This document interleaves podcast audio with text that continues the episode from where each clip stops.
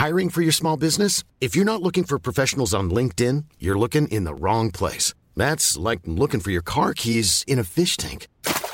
LinkedIn helps you hire professionals you can't find anywhere else, even those who aren't actively searching for a new job but might be open to the perfect role. In a given month, over 70% of LinkedIn users don't even visit other leading job sites. So start looking in the right place. With LinkedIn, you can hire professionals like a professional. Post your free job on linkedin.com slash people today. Everyone knows therapy is great for solving problems, but getting therapy has its own problems too, like finding the right therapist, fitting into their schedule, and of course, the cost. Well, BetterHelp can solve those problems. It's totally online and built around your schedule. It's surprisingly affordable too.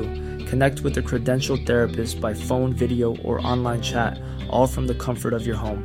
Visit betterhelp.com to learn more and save 10% on your first month. That's BetterHelp, H E L P. Planning for your next trip? Elevate your travel style with Quince. Quince has all the jet setting essentials you'll want for your next getaway, like European linen, premium luggage options, buttery soft Italian leather bags, and so much more. And is all priced at 50 to 80% less than similar brands. Plus, Quince only works with factories that use safe and ethical manufacturing practices. Pack your bags with high-quality essentials you'll be wearing for vacations to come with Quince. Go to quince.com slash pack for free shipping and 365-day returns.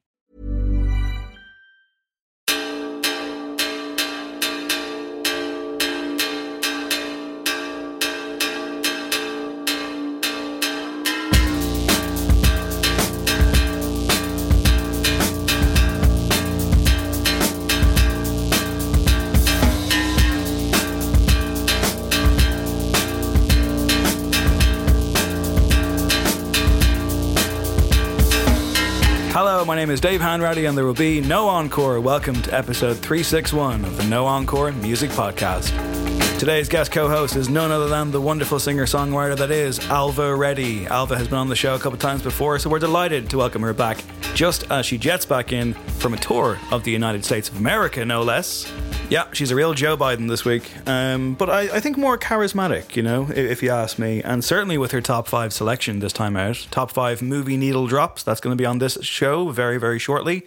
And you may well ask, did you not do that before, Dave? It sounds familiar. It does sound familiar. We've done end credits music, we've done opening credits music, we've done songs written specifically for use in a film. But I don't think we've done just plain old needle drops. Now, what is a plain old needle drop, you ask? Well, it's essentially when they play a song in a movie, you know? Pretty straightforward. You know, it's usually used to evoke some kind of emotion or set some kind of atmosphere, and it can be anything from Sabotage by the Beastie Boys playing in a Star Trek movie, or it could be anything from what else we got here? Why is my mind gone blank? Uh, I knew this would happen. I fucking knew this would happen. I knew I'd sit down and I would just be like, whoa, hang on, why can't I think of a single needle drop? Because I watch a disgraceful amount of films. If I can just consult my own letterboxd here for just a second, Adam might need to jump in and intervene with the um, yeah, the beloved technical difficulties music. We are experiencing technical difficulties. Please stand by. Uh, okay, yeah, there's a terrible film called The One, starring Jet Li, and it's extremely nu metal to the point that there's like at least four instances of like tracks from the nu metal era playing throughout it. Like you get like Bodies by Drowning Pool showing up during a fight scene. That's a needle drop. You know what I mean? Django Unchained, um, that cool James Brown Tupac mashup that plays at the end when Django's in the house. That's a needle drop. So you get the idea. It's when a song plays in a movie. I mean, like I, I, I probably didn't even need to go that forensic, did I? I rarely do, is the thing. Um, so here's the thing. Uh, I thought it would be a good idea to do this because it's it's kind of dealer's choice, you know. Like Ailbhe's coming in as a guest, much like Mark Conroy was a guest last week. So, preferably where possible, I would rather uh, take on board a suggested top five from the person coming in. And in the case of Mark's last week, of course, just want to say a huge thank you to Mark, of course, for coming in, and also to people who got in touch about the episode. It was a strange one. Um, obviously, very very heavy subject matter. There's just no way around that one. And I, I'm not going to lie to you. I was actually extremely nervous about doing it, particularly afterwards. And I feel really bad about that because, for starters, the last thing I want to do is demean anyone's experience of the episode because I know some people did get in touch and said some very very personal things, and I'm very very grateful to those people for doing so. I'm also very very grateful to Mark for bringing the subject to the table in the first place. And the truth is, you know, um, it's I, I I sometimes get in my head about the show. I mean, it could be any top five. It could be any episode. Sometimes you know you want to listen back to it and you're very very happy with what you've created and you think, yeah, this rules. Other times you are it's the last thing you want to ever acknowledge. So it's tricky. And with this one, yeah, I just I kind of freaked out about it afterwards. You know, I kind of thought, was this too damn beat uh, for a season premiere? Probably, probably. But you know, fuck it. You know, why not? Like, like just go there. Like, there's no, there shouldn't like, there's no formula to this. You know, we're trying to figure our way out as we have been for seven years, and certainly in this kind of new, this new regime of the show. Um, so yeah, I don't know. I mean, like I can understand, you know, if it was if it was a tough episode to get through and a challenging one, and I'm I'm hopeful that people took something from it and didn't just turn it off halfway through. Especially because the selections were excellent, by the way. And I say that about Mark's. I think mine were pretty good too. But you know, subjective, isn't it? And so yeah, I mean, it's just one of those ones. Like I say, some people did get in touch personally, and thanks. Uh, really, like it's it's always nice to to open that door and have people kind of say, "Yeah, man, I get it." Um, because you're worried, you know, you're worried that like you just shared too much or this was just too whatever, and it's like, yeah, I don't know. I mean, I'm protesting too much. I know I am, and uh, you know, uh, yeah, I, I've hit that really awkward wall now of not knowing quite what to say. Apart from, I'm glad that we did the episode. I really hope you liked it. If you didn't, I totally get it. And I was looking forward to doing this other top five with Ailbhe Reddy because I was like, that'll be a good palate cleanser. You know, it'll just be fun and upbeat and, you know, really kind of 10 feet tall, kind of skyscraping needle drops. That's what we're going to have, right? Uh, like, you know, they're in there. They're definitely in there, but I, I must confess, um, it's not all uh, sunshine and roses. Is that even a phrase? I don't know. But uh, once again, I do think that we have a good subject matter here and uh, a pretty impossible one in a way. You just can't pick five, but we tried. We did our very, very best, and I hope you enjoy that. But also, before we get going, I hope you enjoy this chat with Ailbhe because she is uh, about to go on tour in Europe and she has just come back from the United States of America. So we had a chat about that. We had a chat about her new album, Endless Affair, which is out now. And we had a chat about her appearing on The Late Late Show, you know, that national institution hosted by the great Ryan Tubridy, um, who is retiring and not joining this show, by the way. You know, I know there's been some rumors that he might be joining up as a permanent co host, but I'm going to quash those right now. And uh, we'll get to this chat, shall we? With Ailbhe Reddy. Won't you? Ailbhe Reddy, everybody. Let's have a chat with her, and then let's get into the top five movie needle drops. This is no encore. Stay tuned.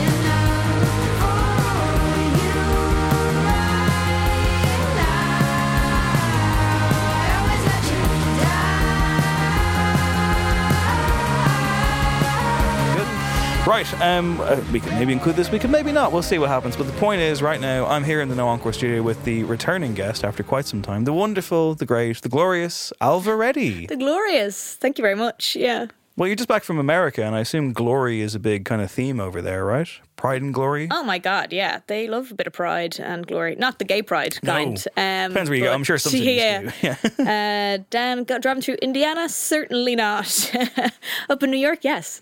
Okay, so you were there for a month. Do I have that right? I was actually there for two months. Okay, that's more than I thought it was. It, Yeah. it felt like a month to me. Well, Checking in on your Instagram stories every now Um, and then.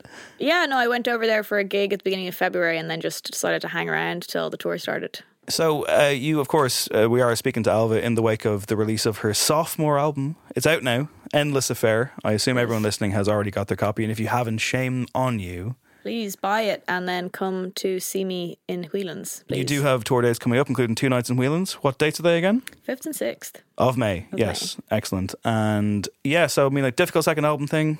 Uh, we've, you know, I know you've been doing a lot of promo for the album. I don't want to ask you the same questions everyone's been asking you, but I, I do recall you saying a while ago that you'd put this together some time ago. So Yeah. not quite difficult second album, or just sitting on it. Is that annoying? Like, like first album I'd been sitting on for so long, and then second album I pretty much had all the songs written before the first album was out.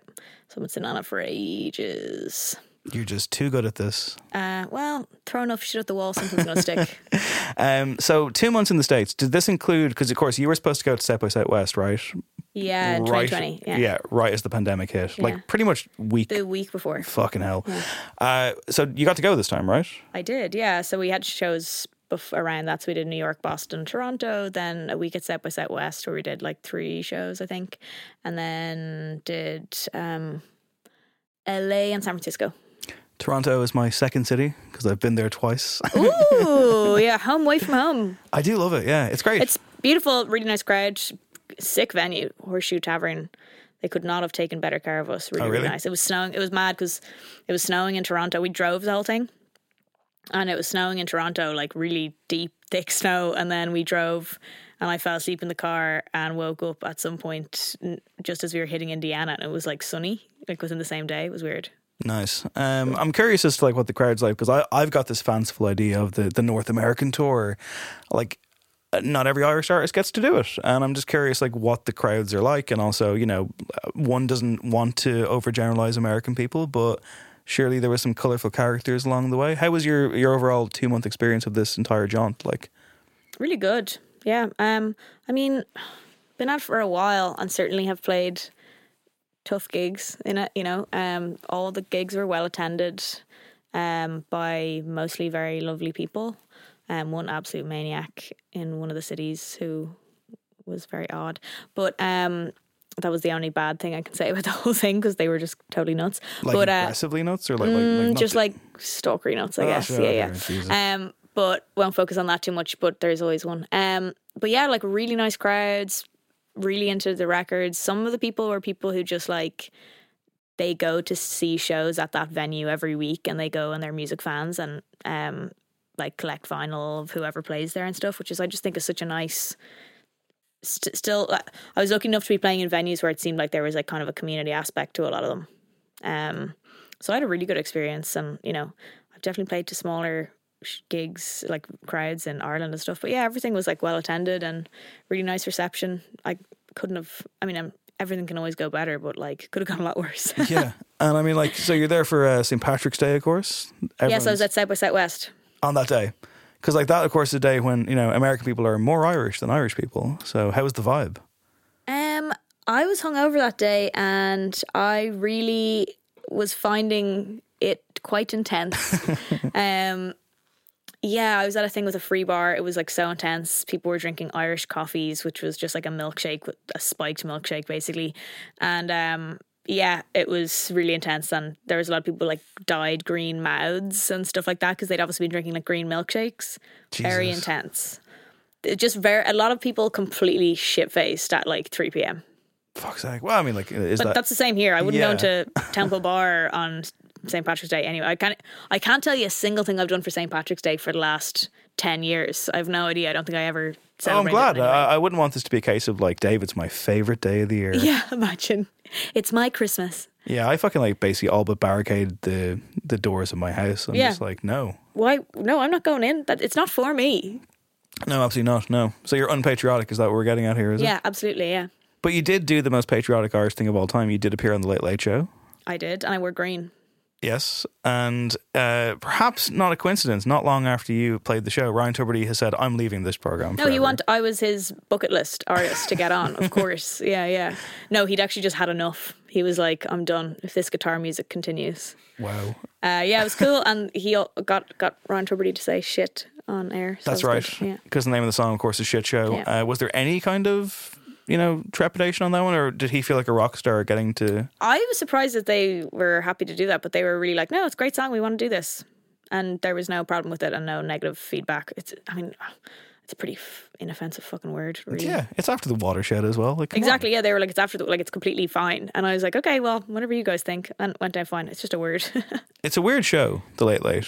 I mean, I think you know you're kind of at the mercy of the booker that week, where it's because of course you know I've talked about this before, but like they have to have everything on. So it's like Hmm. a sports star, a film star, a music person, Hmm. a fucking comedian, and a tragedy. You know, like we have to have a tragic story. So you're just like, where am I going to fit in? Like when are they going to like? I mean, like you're there, you're in the green room. Uh, I'm curious, like like what the vibe is like on on Late Late Show night, especially from someone who's like you know, I'm I'm I'm performing, I'm doing my song, and like I have to, you know, I want to. People are gonna be watching, you know, like you know, my friends, my family. It's a big deal.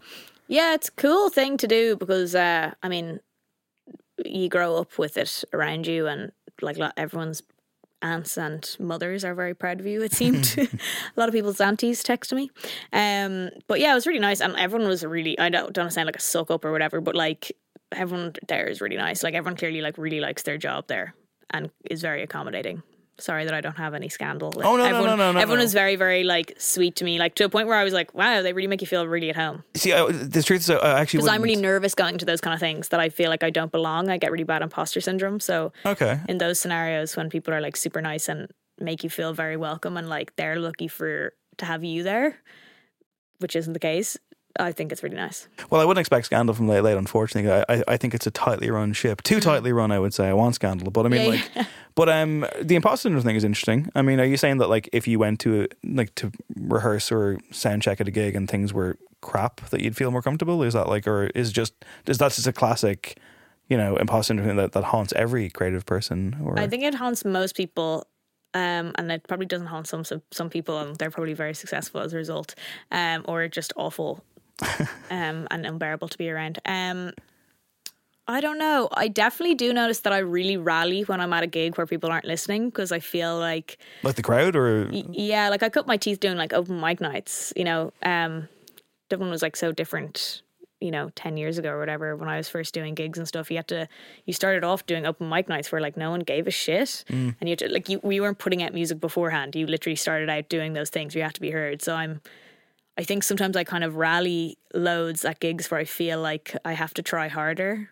And I get a bit nervous when I feel like people are expecting a thing. this is so stupid. It's probably giving way too much of an insight into my psychology. But if people are expecting it to be really good and are really quiet and like really paying attention, I'm like, oh my God, I have to live up to this. But if people expect nothing and I get to impress them, I kind of almost feel less nervous. Yeah, I'm curious about that in general, though, because I mean, like, I think everyone who has any kind of a following, especially now in the wonderful social media age that we live in, I mean, like, especially with the new album, I mean, like, surely some people have gotten in touch with you privately and been like, this means a lot to me. Uh, Totally. when that happens, I mean, do you go into like I don't know what to say mode, or how do you find that, that those interactions when they do happen, whether it's at a That's gig the bit or I get, like, because that's, I'm not, uh, I'm more into the songwriting and recording and releasing aspect of it. Not to say that I don't like gigs, but it's not what I do it for. It's part of the part of the job that I'm like, ooh, this is the tricky bit for me. You Okay. know? Um, I don't have like an inbuilt mask that I can put on and get on stage and be a different person. And I'm not wearing like this impenetrable armor on stage. I'm very much like me. If someone says something mean, it'll hurt my feelings. um, but which people do. Um, but when people send me messages, I'm like, it, you know, you put a song out, it's less and less ears. People project their own ideas onto it. That's so fucking sick. Like, is it so cool that someone will listen to your music? And I always think, like, because I don't do this, when I'm listening to someone else's music and I'm like, this is such a beautiful song, I think about myself and my own experiences. And I know that that's what other people are doing. So it's so cool to think that anyone's listening to songs I wrote in my stupid little room, uh, in my stupid little head with my little guitar. And that some people are going, like, yeah, fuck, that reminds me, or like, that makes me feel comforted. That's what it's about. I yeah, I mean like that's a healthier attitude than being like, no, you got it wrong. Actually, it's about it's about me. Okay, Yeah, yeah. No, this is about um, the stock exchange, actually. Yeah. you don't get to project your sad little problems onto my music. and also, like, by the time songs are released, like that album, I finished writing that in at the end of 2020. Like, it's like a snapshot of who I was. Um, Three years three ago. years ago. Yeah. Like, as in, and you go back and listen to it, and you're like, wow, I'm such a different person now. You know, especially at this age, uh, in your like late twenties and stuff like that, you're like a different person every few years. Um, so I feel like I am a different person to the person who wrote those songs. Some of the songs are kind of hilariously petulant, and some of them are hilariously uh, self-conscious. Uh, in a way that I don't feel like I am anymore. So I was about to ask, would you describe yourself as a hilariously petulant person? No, but like I definitely have. We all have aspects. Oh, of course, Also, yeah. like songs are so like written in the moment. Like that song "A Mess" off it, if you know it. Um, that song's meant to be kind of tongue in cheek, petulant, but some people will read it. People- You can't control how people can will read anything, so there's no point trying to. Yeah. But you put stuff out, and people are really like, "Oh my god, that song is so sad," and I'm like, "That song is a joke." It's a comedy. Yeah. Like that is like a complete me. I am taking the piss out of all of that stuff of like, oh, well, I can't do anything right then, you know, like. But I've just put it, happened to put it to lyrics. But you know, when you read lyrics, it's whatever your life experiences, your current mood, and you project all of that onto it, and that's cool. Totally. Uh, before we get to our top five, which you have chosen, and we'll get into that momentarily. Um, I'm just curious, kind of based on what you were saying there with regards to you know playing gigs and it being less you know attractive than the, the writing and the, the, the composing and the construction of it all. Uh, does that make a, a three year old song that you may have emotionally moved on from that much harder to have to play live? I mean, like like can you just step back into that headspace, or does does it become a bit of a fuck? This feels like an exam or something. Sometimes well, with really old songs that I don't feel that connected to. Um, yeah, but well, not like an exam. I mean, nothing is as hard as an exam. School sucks. Um, but um, stay in school, kids. Um, I don't think there are like juniors are students. Or you do your podcast. leaving cert and you put the head down. Um, but no, it's I wouldn't put it that like harshly or whatever. But uh, it's kind of weird when you start playing songs. Like I had all these songs written, and then it was all that stuff where no one was gigging for some reason. I can't remember what it was. Um, so none of us were gigging for years. But then I got to start playing these songs live, and it almost like kind of like hit home again. The songs felt like fresh to me. So it is kind of different, and kind of sometimes just depending on my mood. Like sometimes a song I've written three years ago suddenly feels like weirdly emotional to me all of a sudden. It totally, totally depends on the day and what mood I'm in and how what I'm going through at the time. Sometimes like a song that I wrote three or four years ago can have like a fresh meaning to me in the moment.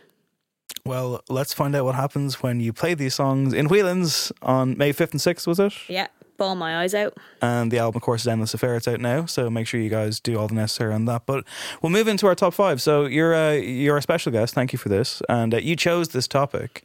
I did. So I don't know if I'm going to call it on the episode yet top five songs from movies or top five movie needle drops. I think you should do top five needle drops. Yeah, I think it should be needle drops. It's interesting because, like, I mean, you chose this, and I want to know why in a second. But I will say that, like, I was kind of like, did we do this before? Because we've done a lot of movie adjacent music stuff. We've mm. done like end credit stuff, opening credit stuff, and Okay.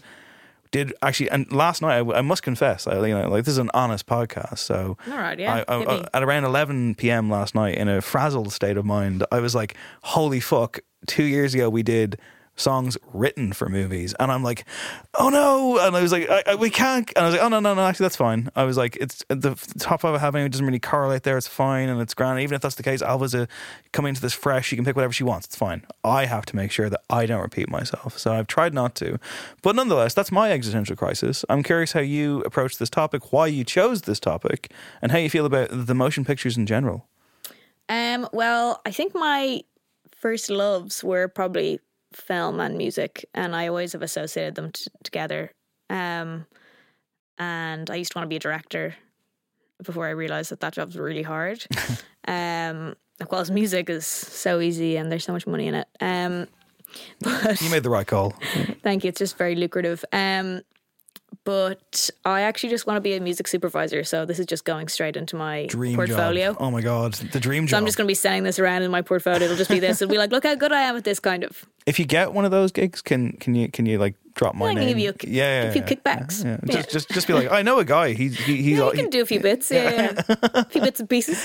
okay. So this has been a this has been a childhood dream to be the the soundtrack curator of a of a film. Yeah, yeah. Did any film in particular? I mean, maybe uh, maybe this will spoil the top five, so maybe we don't name names right now. But like, can you think of a time when you were like, that's that fucking rules? I Oh my god, that. Into the Wild, which I didn't include in my list, okay. But like that whole soundtrack with Eddie Vedder, Yes. soundtrack of that is so good, and I loved that because I watched it as an angsty teenager and was just like, maybe I want to. Like even though I really love my family, maybe I should like go to the wild and camp out and like I don't know, die eating Yeah, poisonous spoilers, fruit. mate. Yeah, yeah, yeah. Perish horribly. yeah, yeah, yeah, yeah, yeah, uh, yeah. So many films. Like I always think, uh, you know, you watch a horror film with the sound off. Oh, that's scary. It's kind of funny. Yeah. Like, um, there's loads of things. Music can change how you feel about a scene so much, and you're seeing. I'm you're seeing it more. I'm really into like TV and film. I watch like a lot of stuff. Um, you're seeing it more and more. Uh, people playing with soundtracks using, you know, Handmaid's Tale and stuff like that. You know, they use really like empowering songs during scenes that are humiliating and playing with how those things and especially more like needle drops of like famous old songs being used in modern films. I just, I just think it's really interesting. Ryan Reynolds here from Mint Mobile. With the price of just about everything going up during inflation, we thought we'd bring our prices down. So to help us, we brought in a reverse auctioneer, which is apparently a thing. Mint Mobile unlimited premium wireless. Ready to get 30, 30, bit to get 30, bit to get 20, 20, 20, bit to get 20, 20, bit to get 15, 15, 15, 15 just 15 bucks a month. So, Give it a try at mintmobile.com slash switch. $45 upfront for three months plus taxes and fees. Promo for new customers for limited time. Unlimited more than 40 gigabytes per month. Slows. Full terms at mintmobile.com.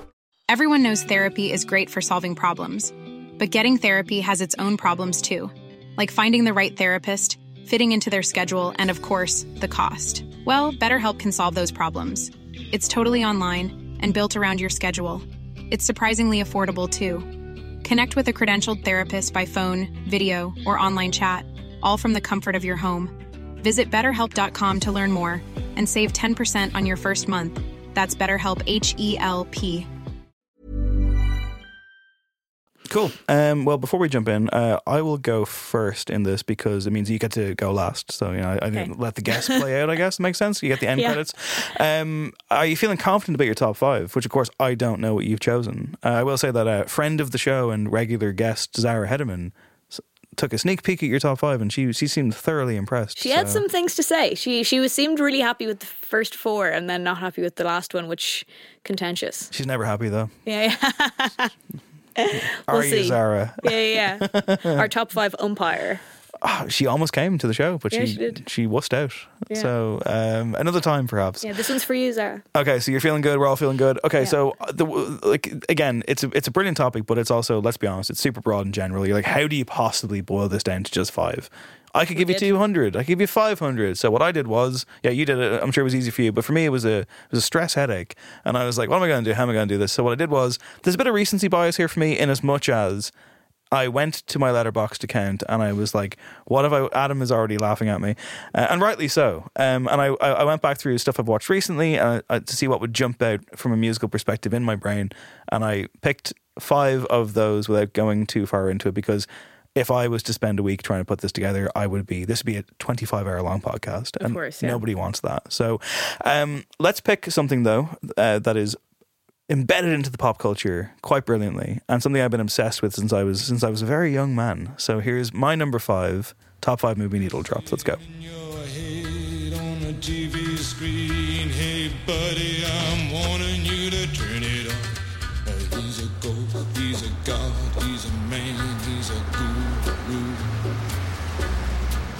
You're one microscopic cog in his catastrophic plan, designed and directed by his red right hand.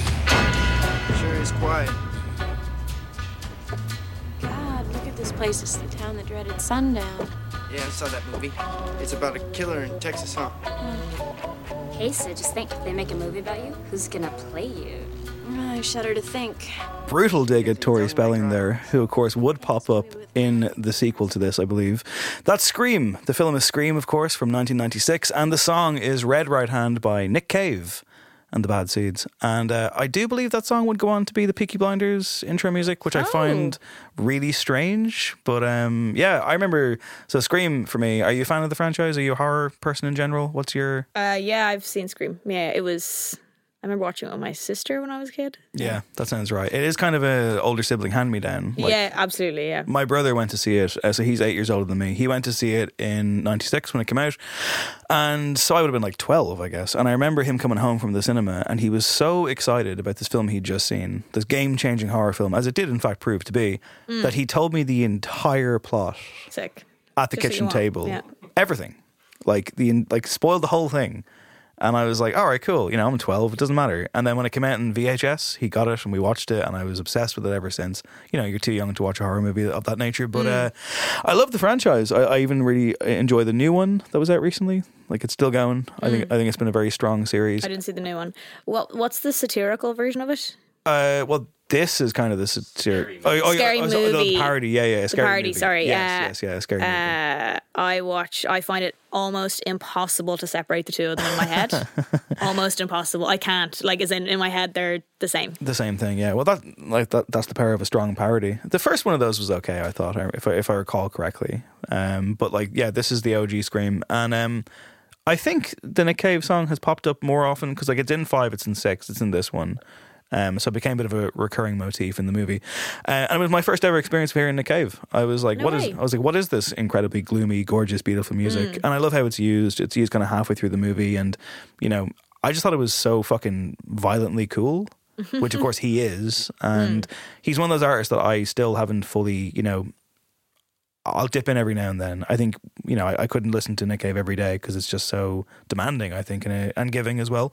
Um, but no, I mean like it's I like there's lots of cool needle drops in the Scream movies, but I thought this was the most kind of creepy one. And I, I also like I, I just associate that sound and even that dialogue like with a very specific time in my movie watching life and just becoming really excited. I think about you know entertainment as a mm. fucking form and just being like just being overwhelmed like mm. like and again it was pre-internet you know it's like it's very formative time you know you're just You have to so figure out. You have to like watch the things at the end and you like to film. You'd have to watch the credits to see what the song was. yeah exactly yeah yeah and i was just like or and I, I also of course you know bought uh, either i did or my brother did but i had the the cd soundtrack to this yeah. and i would listen to it over and over again on my ghetto blaster I'm already I'm already starting to think of soundtracks that I bought that I've like not put on this top five list. can you give me one Um, I remember I went to HMV on Grafton Street like every week for months trying to find the Marie Antoinette soundtrack from the Sofia Coppola uh, version of Marie Antoinette, and oh my god, I was obsessed with that soundtrack. It's so good. And eventually, I remember after months, they had one copy of it. And I kept calling and I was like, Are you going to order it in soon or whatever? They're like, we were not really, there's not a high demand for it or whatever. And then they had one copy of it and I got it and was obsessed with it. Now you can just look it up on Spotify. Yeah, yeah. So you know, streaming has killed our our interest in this kind of stuff because Yeah. because you play that stuff to death. Like, I like I rinsed it. yeah. Yeah. I watched this film to death on VHS. I played this CD Mm. over with like you know a terrible cover of "Don't Fear the Reaper," and I'm like, this is the this is the best song of all Yeah. time. But and like some song that you didn't buy the soundtrack for ended up being some song that you ended up being like, wait, I actually I'm obsessed with this. yeah, yeah, always a nice discovery. I, I Mm. but I, but by the time Scream Three rolled around, the soundtrack was like al- almost exclusively nu metal, and I was like, this is just the greatest. I was like, what a union. So that's my number five. I love Scream. I think I think it fucking rules. I think it's a pop culture behemoth, and uh, I still find it kind of weird that there's a Nick Cave song in it, but you know, it Mm. works for me. So. Great choice. Yeah, it's over to you. Uh, what have you got to kick it off? Sorry, I just kind of burped. Um, maybe you can cut that out. Um, uh, my number five is an absolute classic. Uh, The Graduate. Uh, Hello, darkest my old friend. Um, oh wait, no, fuck. Can I do that again? You can. Because I'm not meant to say the thing. If perfect, yeah, if possible. Um, okay, this one is an absolute classic. So much so, I think Adam thought it was my number one, but I felt like I can't do this one as number one. But it's the first kind of version of this that I saw where um, the music plays and completely changes the tone of that scene. It's the very last scene of the film, and you're watching, and it's meant to be a joyous moment, and then this song starts playing, and it just seeds this little bit of doubt and it suddenly becomes this like kind of really depressing bit but i think it's just very genius and i've seen it done a million times in cinema since but i feel like this was the first version Hello, darkness, my old friend. I've come to talk with you again.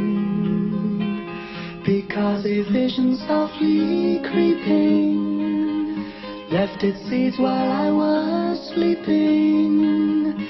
And the vision that was planted in my brain still remains within the sound of silence. In restless dreams I walk alone. Narrow streets of cobblestone.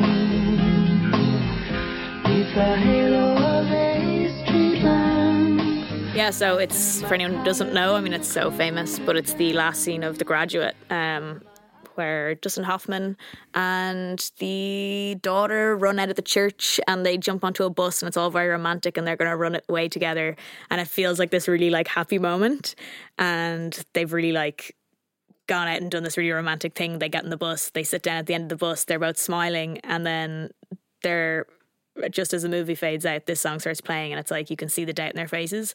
But if you paused it, and I actually did it this last night, I played that scene back and I got rid of the music. And if it was like happy music playing or no music playing, you could totally read it as them just sitting in silence together. Mm. But instead, that song playing just gives it this like little eerie bit of like they've both just realized that was a crazy idea. And this is, of course, music wise.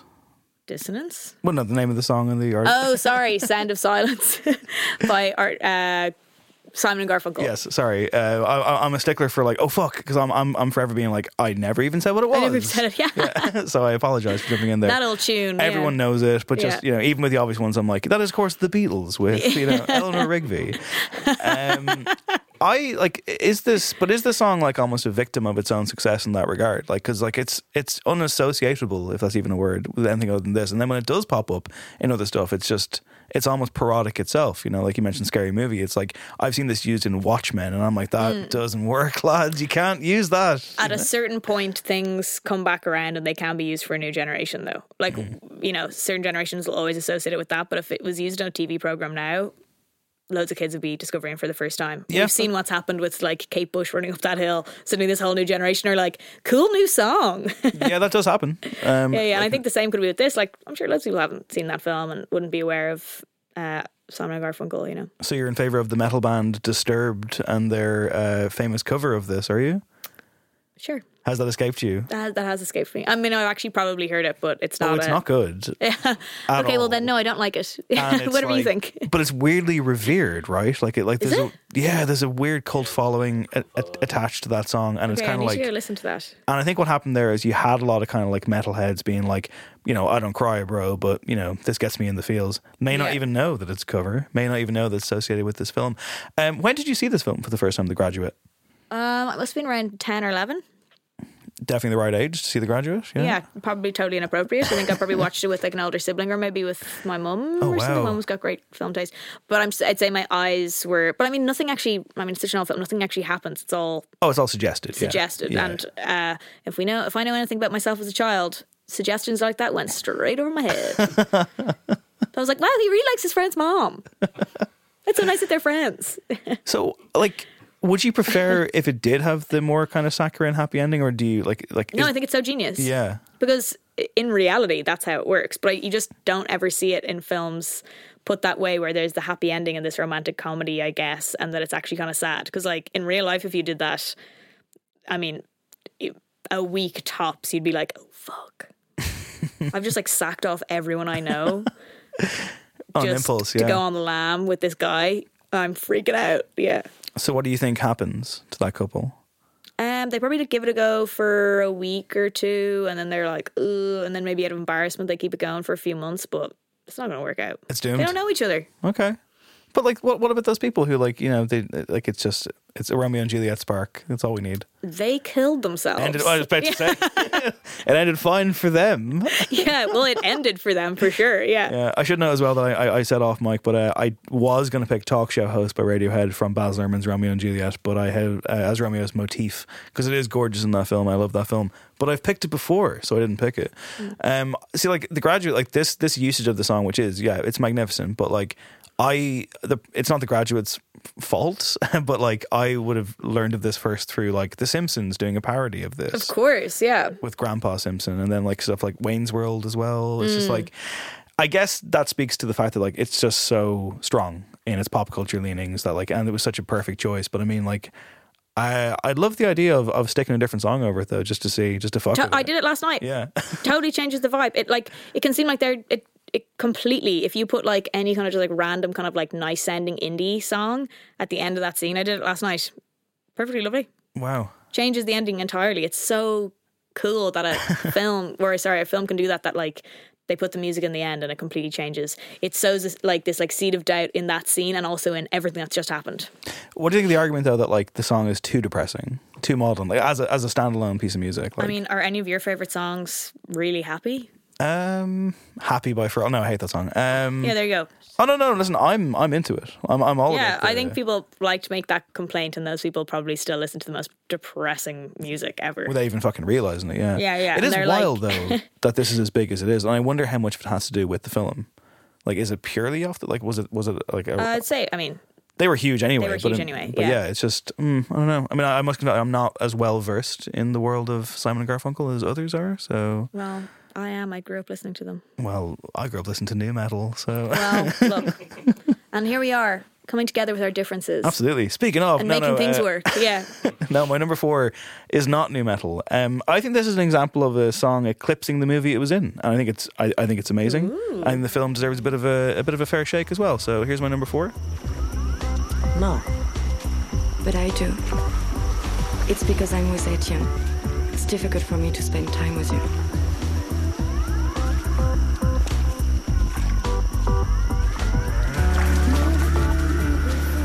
I don't suppose that there's any, you know, special reason that you should spend time with me, that Of course there is. I like you. A lot. Have you have you told this to Etienne or No. It's our secret. okay. Look, there, the plankton, shrimps. When they're disturbed, they glow. Come on.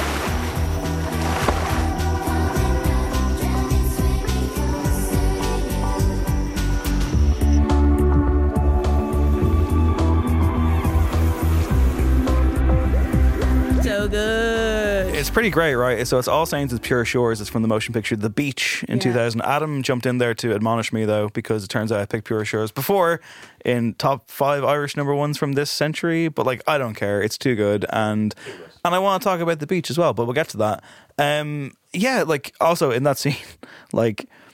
I was just like like th- their flirtation in in this moment like like that's like you're, you're talking about plankton you know Mm. at a time like this Make plankton sexy. apparent well i mean it's it's 2000 era virginie uh, virginie ledoyen the french actress and it's like she can say whatever she wants Yeah, yeah, yeah. it's reminiscent of that moment in heat when uh, robert de niro talks about iridescent algae and then next thing you know is macking on amy brenneman but um yeah so the beach uh, have you seen this film Not, eh, I think when I was a teenager, I having a breeze. What happened? Leonardo DiCaprio. leonardo dicaprio he made His it voice sounds like a cartoon. I know, He's right? so young in it. Yes. Like listening back to it, I'm like, is that a little tiny little baby? when I downloaded this clip, I actually thought I'd pick like a you know someone had like pitch shifted it or something.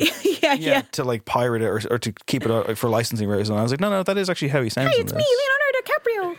So it's, two- an island. It, it's 2000, so he's coming off Titanic, and he's like the hottest star in the world, and then he makes Crazy. the beach with Danny Boyle, which was supposed to be Ewan McGregor, but then it went Ooh. to yeah, John. So basically, Different vibes. Danny Boyle and Ewan McGregor, of course, you know, came up together, did Shallow Grave, Trainspotting, and A Life Less Ordinary, Mhm. and they were supposed to do the beach, and then uh, it all went wrong, and Boyle basically chose DiCaprio, or the studio chose him, or Boyle didn't do enough for McGregor, and then Danny Boyle and McGregor were not friends for about thirteen years.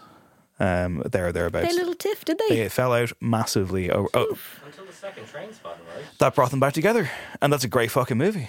And it works, I think, because it's also you know it's about friendship and it's about people kind of coming back and yada yada. But the beach, yeah, which was also it was an absolute disaster of a film in terms of its critical reception. Don't think it did terribly well commercially either. Um, I rewatched it. I rewatched it on New Year's Eve of all times, and I think it's a really fucking good movie. The book I remember enjoying as a teenager, even though again it's one of those things where you're like, I'm too young to be reading this. I don't even know what I'm reading, but it's Yeah, cool, yeah. isn't it? Yeah, yeah. Ooh, I think some of these people might be flirting. yeah. And so in this scene, though, like I mean, it must be said, like I mean, so they're in this beach community, and uh, this French gal is uh, just about to cheat on her boyfriend with Leonardo DiCaprio, and it's very remorseless. It's just she's just like, yeah, fuck it, I'm, I that fancy it. happens in films, and you see these people, and they're not even. They don't have a f an ounce of guilt in them, which I don't think. Hap- I think in real life, no, even if you're a prick, you're still going to be like, "Oh God, well, I shouldn't be cheating on someone." But in films, they're just like, it's as if the boyfriend you just saw them kissing or girlfriend you just saw them kissing ten minutes ago is dead. Yeah, and like there is like there is a fallout to this in as much as like the next scene is DiCaprio and the her boyfriend kind of having a row and him being like, "Look, I just want her to be happy, but you know, I hate the way this is this has happened, etc." And I think later on she's kind of like, "Yeah, that was kind of bad of me, or whatever." But it's very, it was just real like, Jesus Christ, like, and like the boyfriend's not in any way villainous, like. I do love in films where they're setting you up to like the main couple, but the two people are in different relationships. Yeah, yeah. So they just have to make like the boyfriend or girlfriend be a total dick Yeah, at yeah. some point, and they're like, okay, but actually he's abusive or something. it's Yeah. like No, not the case here. This this is like a lovely young, young French I do think it's really lazy when they do the other thing though as well. Yeah, massively. But this, this was like a, a really nice young French couple that Leonardo DiCaprio like just kind of like tagged along with this like spoiled American student, and she can't resist him. God, and then after Titanic, where he was breaking up couples as well. Yeah, he's a homewrecker, is what Yeah. we're getting at here. But let's talk about Pure Shores because uh, talk about a song that has stood the test of time, Oh my right? God, it's so good. It's incredible, absolutely incredible. And I mean, like, it's used, it's so weird sounding. yeah. I mean, it sounds oceanic, right? Like, yeah, right. Yeah, yeah. And in the scene when they go underwater and all this kind of stuff, it's just like I don't know. I mean, like it was just it felt to me like it, it well, definitely a bigger success story. I think in terms of long term pop culture Mm. than say the film, but I certainly don't associate it with this film at all. not at all. Interesting. Like I, when I hear it, I'm like, oh yeah. But like I was able to like clock what it was, but Mhm. I would hear this song so much, and I've heard it so much since that I don't associate Yeah. it with it. I'm trying to recall the video. I know that there's parts where they are like kind of walking with like night vision on them, and I'm wondering if they do intersperse it with shots from the film. Because remember when that was a thing for a while? Not Yeah. really so much anymore. The music video that had like the tie-in and like Mm. lots of scenes from the movie. That was a huge fucking deal in the 90s, early 2000s. Also, cheap way of getting a music video done. Am I right? I'd say so. Yeah. Oh, I'll just take shots from this really high budget film. Yeah. Thank you very much. That was actually one thing. Uh, th- uh, yeah, there is one example of it because it's like Top Gun Maverick when it was out last year. Like OneRepublic have a song in it, and your man Ryan Tedder was like, he was like referring to the usage of the song in the film over the volleyball scene, which is almost the entire song because it's like a two and a half minute song. is the new Top Gun. yeah, I want to see that. I loved it. Um, so you went to see it or you want to see it? I went. What no, did- I went. What did you think? Um, it was a film. You didn't like it? It was definitely a film. Oh my god, what is this? I mean, it was just like it was so. It was camp. It's Oh, it's- so it's camp. very camp, yeah. But then I went to see it, and I was just like, as long as everyone's in on it being camp, I think they are. it's like all these like guys with their big muscles like pouring water all over themselves and like oiling each other up basically. And I'm like, this is someone's gonna suck someone off. I don't know what's gonna happen. like, surely is this meant to be camp? With the OneRepublic song playing over Yeah, yeah. Yeah, he referred to it as an $80 million music video. like Um, if if we're okay with it being camp, but I'm sure there's a huge amount of lads out there who do not realize how camp it is. Where did you go see it in America by any chance? Or No, it- I went to see it on a rooftop um, thing in Peckham. That sounds cool.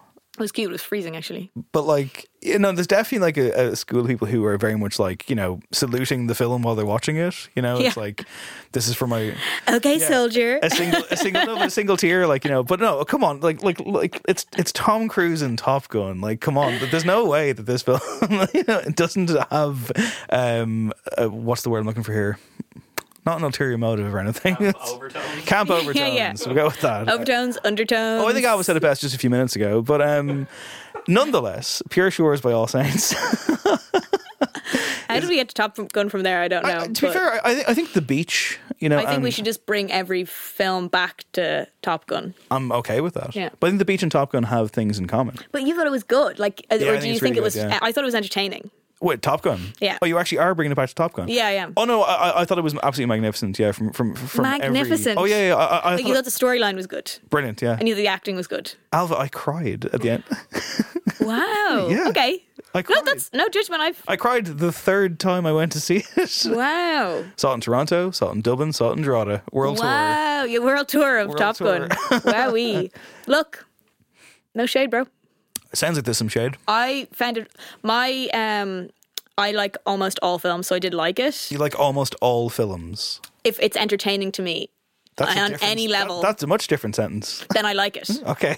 I might not think it's good, but I like, like things it. I find entertaining. yeah. Yeah, that's Like so if I see a film and it's like really bad, but it is entertaining to me. Sure, sure. I like it. Like uh, what was that awful one? Uh, Mountain Thyme. Wild Mountain Thyme. Yeah, yeah, yeah. I watched that twice. Hysterical. I can't get past the trailer. My favorite comedy okay.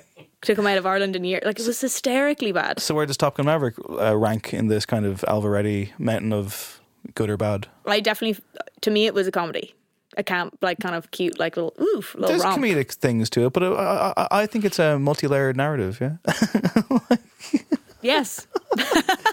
Also, when I went to see it, there was like a top, a, a, a Tom Top Cruise, Tom Cruise PSA where he's like, "Oh my god, I'm so glad you guys are back in the movies. You know, like this is for you." I have before we close this off, and I'm glad that we derailed into talking talking about Top Gun more than talking about the beach and All Saints. But I must ask, especially for um, certain people who listen to the show who I know are huge fans of him, where how do you feel about Tom Cruise? I, like. I think he's an amazing actor, but he's mad as a bag of spiders. Oh yeah, yeah, absolutely. yeah, but he amazing actor. I've seen him like he's in some films that I, he's in some of my favorite films.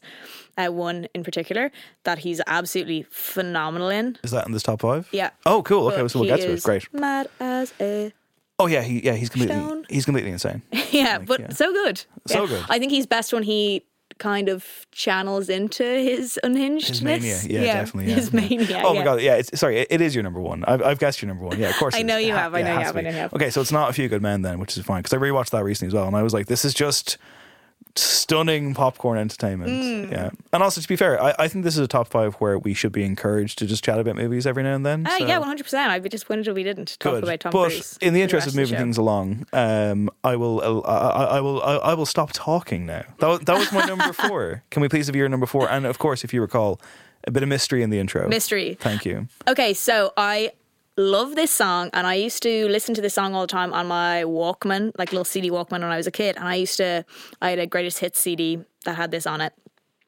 and I, it's like real dancey fun song, kind of, I guess. But I used to think the lyrics were so goddamn sad, and I used to listen to it all the time. And I used to listen to the lyrics, and this is when I was like a nerdy, like nine year old or whatever, and I used to just listen to it over and over again. I just think it was the saddest song ever. Um, and then I saw it in a film, and this is what did you call it? Like recency Recency bias. bias. Yeah. This is I kind of leaned into that with my list because I was like, I'm just going to pick the ones that I Yeah. that pop into my head first. You kind of have to with this one, I think. Yeah, and this is a very recent film from last year, uh, which I think made everybody who saw it cry. Um, and what they did with this song, which is a beloved song of mine, was Can very I- interesting and very I- brilliant. Can I guess what this is? Please. Is it Under Pressure from Aftersun? Yes, you're so good.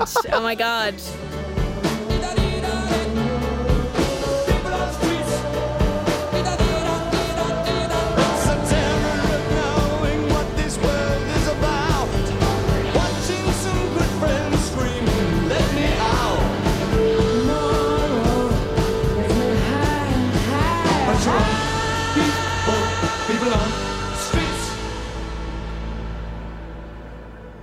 Turned away from it all like a blind man.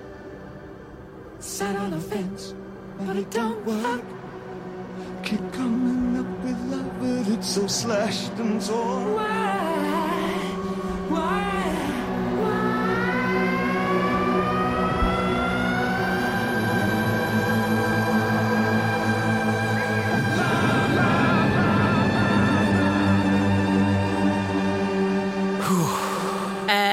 Was everyone else bawling, crying at that bit? oh my I have to god. look away. Yeah, deep sighs around. I just love, like, I've always thought the lyrics were so sad, but I think you can, so, like, it's so disguised because the music is, you could totally dance to that, not thinking about how sad the lyrics are. And Yeah. when they mix it in with the kind of main motif of the film soundtrack, it's just heartbreaking. And with the story around it and the, um, some good friends screaming, let me out. it's Mm, just like mm. So heartbreaking. Amazing film. And Gorgeous film, yeah. uh, it, the way it breaks into the um, in the scene, she's viewing her dad in the moment, but as a kid, kind of dancing while they're on this last holiday together, and then it cuts to this nightmare she has of him in a rave where she's trying to reach him and. There's strobe lights, and Yeah. she's just seeing this like slight view of him, like it's like this memory that she's trying to grasp onto while this is playing over, and it's just an absolutely stunning piece of cinema. So heartbreaking, so brilliant. So oh yeah, I, I, I agree with every word. So yeah, so that, that is of course uh, for anyone who doesn't know, it's uh, Dave Yeah. Bowie and Freddie Mercury with, with Under, Under Pressure, Pressure in the film Aftersun, by Charlotte Wells. Um, phenomenal film. Stunning film. Uh, Michael Pope, who was on our most recent ep- or two episodes ago, he was on uh, our review of Tar on No Popcorn. Uh, he like texted me a few weeks ago, and he was like, he was like, David, he's like, you didn't warn me about Aftersun, and he was like, I was like, fuck, did it get you? Did you cry? And he said, David, it's one of the best films I've ever seen, and it fucking is. Oh, Like, I my t-shirt was soaking wet from me bawling crying. Like and having to like wipe my eyes with my t-shirt that I was wearing and was just like I was in bits I couldn't believe how upset I was. I don't usually get like that in films. I'll be kind of like, "Oh, tear tear, that's Mm. fine." Absolutely howling. Did you go to the cinema? No, thank fuck. I was in I was in my bedroom. Okay. Thank God. Oh my God. And you'd swear like Jesus. Yeah, it was brilliant though. Yeah, I feel like the general public will like haven't been able to escape this film Aftersun, of course, starring our own Paul Mescal and the amazing child actress Frankie Corio. Unbelievable. Their chemistry Um, is brilliant. It's just and like if you haven't seen it, go see it or watch it. It's on Mubi, You know, go check it out there. Um, I was very kind of apprehensive about it because you know I lost my father um, last year, and I was like, oh fuck, that's obviously going to be you know in the mix, and it certainly is. But weirdly enough, I definitely cried, but I didn't like have a full on. I, I didn't have the reaction you had, but I do remember very vividly when I left the cinema, and I was walking around Smithfield waiting to meet a friend of mine, and I was just like. Can anyone give this man a hug? this boy needs a hug. Yeah. but in a beautiful way. I found I found Yeah, it so freeing. I found it just so, so gorgeous. And like I can't believe, by the way, I know she made a couple of short films. Cannot believe that this is Charlotte Wells' debut feature film. I cannot believe it. It's so accomplished and like it's so hard to touch a subject like that and make it one original and also make it not feel like it's some sort of complete assault on your emotions or your Yeah. emotions are being sometimes with films like that I feel like my emotions are being manipulated to yeah, cry. yeah, of course. But and music, of pure. course, is a huge proponent Yeah. of that. Like, there, like, there's nothing. I don't know about you, but I, I, I find there's nothing more annoying than if you're watching a film that does have the emotion in it, and you're like, Mm. oh no, th- those strings don't need to be there. Like, Yeah. you're telling me how to feel, and I, and I actually, the actors have been doing such a great job. And you know, I watched a film called My Sailor, My Love recently, which is really, really good, and it's like kind of about like an, an older person romance and how the familial ties that bind Mm. ultimately destroy us. And it's really stunningly acted, and all of the narrative like that that's kind of buried under the surface, I found very affecting. But I was really distracted by the score. I was Mm. like, "Oh fuck!" I was like, "You're getting in the way. You're telling me how to feel." Whereas, yeah, this score, which I think is, is Oliver Coates, the name of the, I'll have to look it up. I actually don't know. Yeah. Who composed Aftersun score? Like, there's a track on there called "One Without," and my god, It's so subtle, like Yeah. especially to take a, such a well-known kind of needle drop moment and to turn it into something else. Like it sneaks, the moment sneaks up on you from being this really cute, joyous moment where she's just watching her dad dance to being this like really heartbreakingly sad moment of her as an adult trying to reach him in a dream. Yeah. I found it sad to begin with though because I felt that it was it was like it's one of the few times that the the Paul Mescal character like is actually able to switch off whatever he's going through. Yeah. And I was like, ah, I was like, you know, that's escapism, but it's escapism as like hurt, Mm. and it's just yeah, so gorgeously judged. How did you find the um, scene where she sings R.E.M. karaoke? Um, I found that part of the film. uh, What and one of the other reasons I think it's such a brilliant film is it didn't just like make me sad, and it didn't just make me feel one thing. I didn't just pity him the whole time. At that scene, from that scene starting where he won't sing with her till the bit where he disappears off and she's left on her own, she's locked out of the room. I was furious. I don't think I've ever been so angry at a character in a film. I was honestly sitting there watching it being like, you bastard, your daughter is on her own. She's so vulnerable. Like just and also so riddled with anxiety that something was gonna happen to her every time she came in contact with anyone. I felt so much. I was so stressed out. I was honestly like sitting there with like furious and also so stressed out something was hap- gonna happen to this gorgeous little kid Yeah. um, who you know is representative of the director, so it all feels just so much more real. Um, yeah, so I found I found that bit so stressful. It just an unbelievably emotive film in It's that a- way. Would would you watch it again? It's a film I do want to revisit, but I know I'll have to really build up to it. I, I'm yeah, I will watch it again at some point. I feel like I'd watch it again in like a few years if I was showing it to someone. On a rooftop cinema in Peckham, perhaps. Yeah, yeah, maybe mm, bougie. Double yeah. double bill with Top Gun Maverick. Um, yeah, but and also the girl in that um in that film, she's the character is around the same age that I would have been in that year. Okay. So all the the little kind of like pop culture references of the things she's like thinks are cool and this the kind of getting the thing done in her hair and everything, all that like really hit home for me because it's very much like going to Spain on your holidays and getting this little thing done in your hair and playing like the same kind of toys and all that kind of stuff. It all felt really real to me.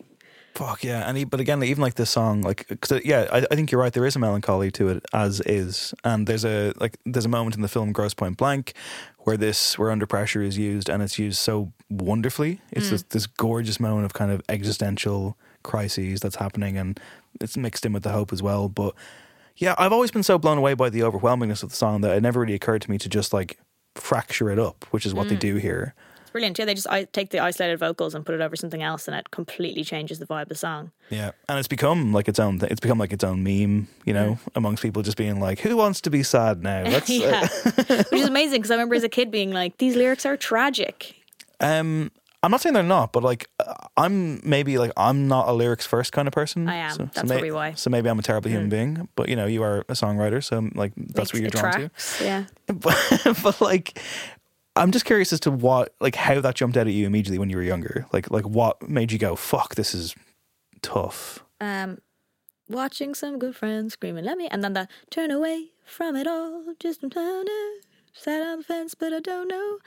And like the way he sings it is very emotive. I can't. I'm not obviously going to do a full cover of it now, but they're just the lyrics just stand out as being very lonely. Interesting. I like very- it's clearly about like depression and Yeah. angst and stuff, but it's hidden within quite like bouncy music. I've always been just so overwhelmed by Mercury's vocal in particular and just the build and the boom Mm. that I'm just like, you know, and again, I, I, I think we all love that juxtaposition of Mm. here's a sad song wrapped up in a triumphant thing and the real, you know, It's a classic. yeah. Wow, no, fucking amazing choice. I'm really glad you chose this one Thank I, you. 'cause I, I thought about it and I was like, I think I picked Under Pressure before for the Grosse Pointe Blank thing, and I was like, maybe Ailbhe will pick this. Who knows? Okay, good. Okay, I'm glad. I'm glad. No, yeah. I'm, really glad, I'm really, really glad you did. Uh, number three for me. Um, it's one of those ones where it's like, oh my god, how could you pick one needle drop from this filmmaker? And this is kind of. I mean, this wouldn't even be my favorite one, but I think it is particularly evocative. So we'll hear a bit of the scene and how this figures into play. So let's go. Be rude. Drink your drink, but do it quickly.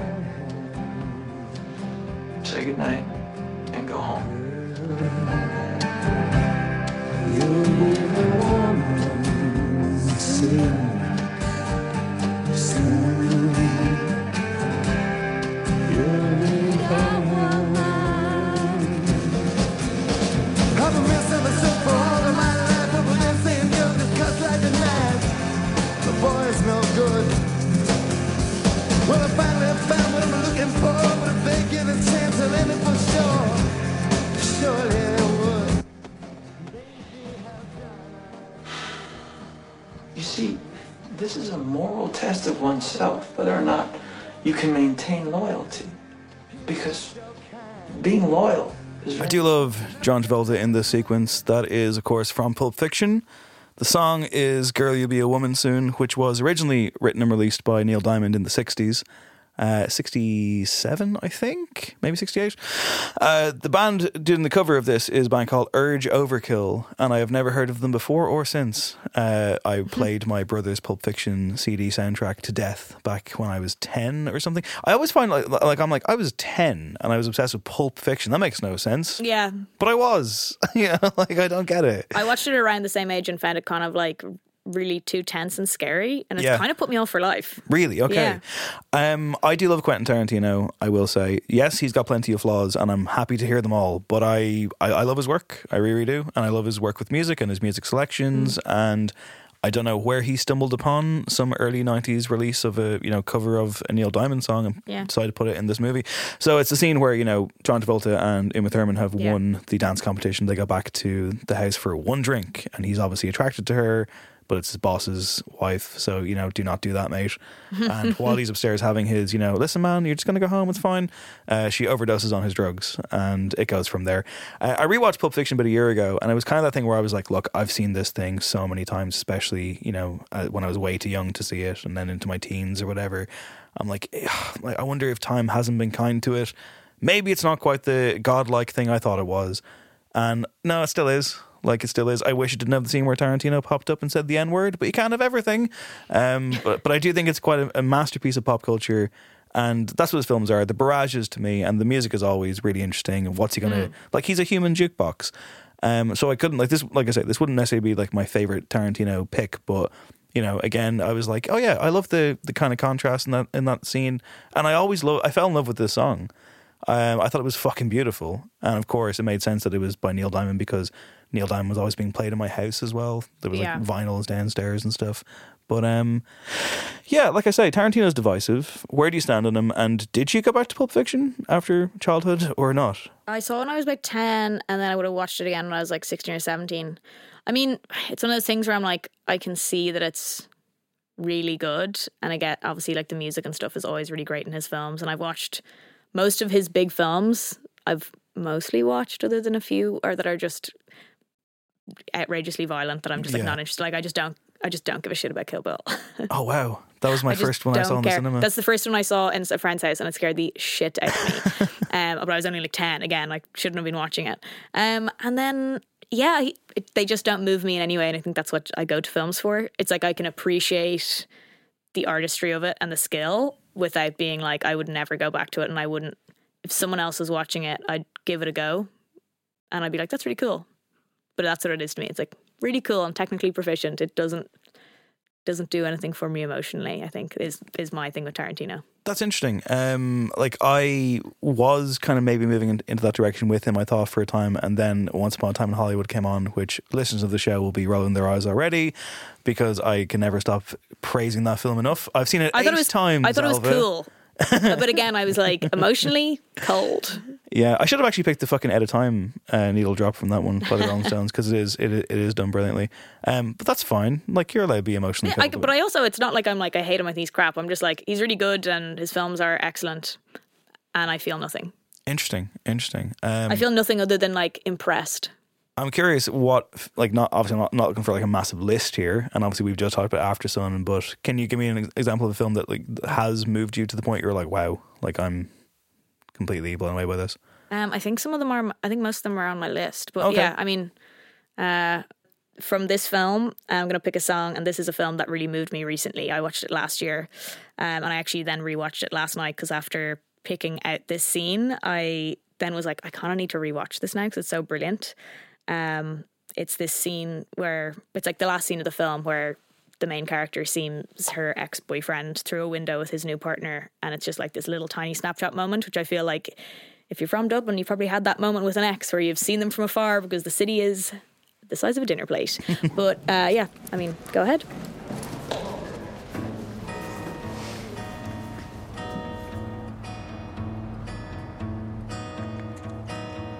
A stick, a stone, it's the end of the road. It's the rest of a stump, it's a little alone. It's a sliver of glass, it is life, it's the sun. It is night, it is death, it's a trap, it's a gun.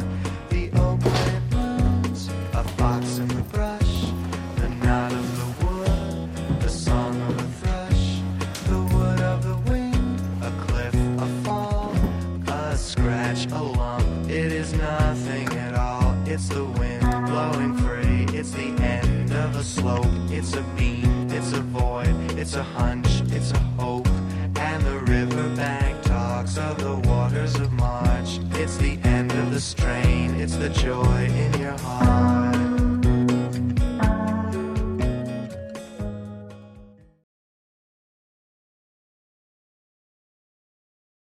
So that's Waters of March by Art Garfunkel from the film The Worst Person in the World, which is a Norwegian film that came out last year or the year before, I think. Uh, yeah, one of those. I think it was last year. I mean, critically lauded. Um, I watched it again last night because I wanted to be fresh in my mind, and I just for my own uh, viewing pleasure or whatever, I watched it again last night. Just there's so few films for a woman my age. uh, There's so few films where you see a woman going through the world through whatever it's a 15 year period or whatever, and you know the secondary characters are the men she's in relationships. I feel like I've seen that film done with the from the male perspective a thousand times, and never really from a woman's perspective. And I remember my friend Callum texted me saying, "You need to watch this film because the main character kind of reminds me of you." Especially the whole thing where I also love that all of them at some point, like at, in the film, say like, oh, "I just feel like the worst person in the world." Kind of they like they don't actually say that because that's like too on the nose, but they basically that feeling of going through breakups and relationships where at times you just feel like such a jerk just moving through the world. I love that character. She's so charming but so flawed um, and you see her mature on screen and all this her, the way she like moves forward in the world is amazing. And also that unbelievable if you haven't seen this film go see it. All you have to do is look up the tr- i think it's in the trailer anyway that scene where she pauses everything in the city and runs through i don't know how that it's just so stunning and she runs through the whole place to find this guy that she's decided she's fallen in love with. And i love that i just love that it at no point do you get any real answers about life or anything. It's just life is like what you make of it and her own contentment comes from her fulfilling herself as opposed to her fulfilling herself through relationships. I just think the message is really fresh. Yeah, no, it's magnificent. Um, I remember I was talking to my ex girlfriend, and she said that she saw it, and of course I'm hilarious. So I said, "Oh, they made a documentary about you? Aren't I great?" Um, Zing. Yeah, Uh, she she laughed. It was fun. You know, every, everyone had a great time. Mm, we all also just- we all partied. Uh, so cool it's just such a great like none of the and they don't make any of the boyfriends absolute bastards or anything. No. It's just it's so well done. You see like the nasty parts of her personality being brought out through the breakups, the nasty parts of theirs being like it's so brilliant, like it's just so well acted, everything. I couldn't fault it. Um and that scene just struck me as being so brilliant because there's a peace to it, there's contentment that comes with age, um, and maturity of her watching this ex lover through a window and he's moved on and he's Yeah. with a new partner and she for a second she looks sad and then she seems so peace with it and kind of like happy for him. Nothing is said, none of it's on the nose, and then you just go see her back in her apartment, like working on stuff, and she's doing what she wants. Um, but we've all lived that, like you've, we've all seen someone from afar and been like, "Oh wow, look at them having that little moment." They Yeah. used to be having that moment with me. And they're right there. Like, I mean, I could go over. I'm not yeah, going to. but I'm not going to because it'll be awkward. It's it's just really beautiful, and that that song choice is stunning, and is you can't really. It's kind of melancholy, but it is really peaceful. Yeah, no, it's it's a it's a it's a tremendous film. She's a really really interesting character, and Mm. yeah, like the thing about the boyfriends, yeah, like they're like they're not villains again to use that I word. I love that. Yeah. Um, and like her behavior on occasion, it's like in one relationship for sure, there's elements to it where it's like, well, you know, yeah, she probably is better off without this, but like doesn't end it perfectly at all. Yeah. like, but again, it's like that's life. It's like people don't do that always. Like it's not, you know, a hallmark fucking movie. Yeah, and I love how messy it is. And uh, she leaves a boyfriend because she's kind of decided that she's fallen in love, but she is just running away. And he, the whole time is he's like, he's like, you just like ran away because it got hard. And at one point, he asks her like, "Why didn't you tell me that you had met someone else?" And she doesn't give a proper answer. She just says, "I wouldn't have dared." Yeah. Like just like because I didn't like. There's no real answer there. It's just like I just couldn't. It's so brilliant, phenomenal film. One of my favorites of the last few years. I think we can all agree that the real worst person in the world in this movie is uh, she's at a party and she puts on one thing by Amerie and someone pulls out the aux cord while the song is on to put on some soft jazz or something. So fucking rude. Unbelievable. Yeah. First so of rude. all, like first of all, that's an amazing song. Eh, Like one thing is one of the great fucking pop bangers of all time. Second of all, everyone's having a good time. Like Mm. and he just like, yanks out the cord. It's like no, no, no, no. You, like It's such a good way of, but that has happened at parties Yeah. a million times, especially if you're at a party with like people who see you as the junior. It must be like that. It really expresses that they're like she's the young girlfriend of one of their of one of their peers. she's and not really like, part of our. We'll all like this. Yeah, she's not really part of our group, so her music taste is silly. Yeah. Yeah. Wow. Yeah. No, it's great. I loved this when I saw Great it, film, and I yeah. must go back to it. But again, I was like, oh, it's it is amazing, but oof, it's close to home. You know, you're just like, Beautiful. Yeah, I watched it last night, uh, and it was really actually worth the rewatch. All right. Yeah. Uh, I think that's also on Mubi. For some reason, I'm uh, allowing Mubi to sponsor the show for no for, for no for no money. and Um, uh, you get your first week for free. and if you use the code, Uh, number two for me, keeping it art house. Uh, this film is from 1994. This is a cover of a song that you all know, and it's Oh. used so beautifully in this movie. So here we go.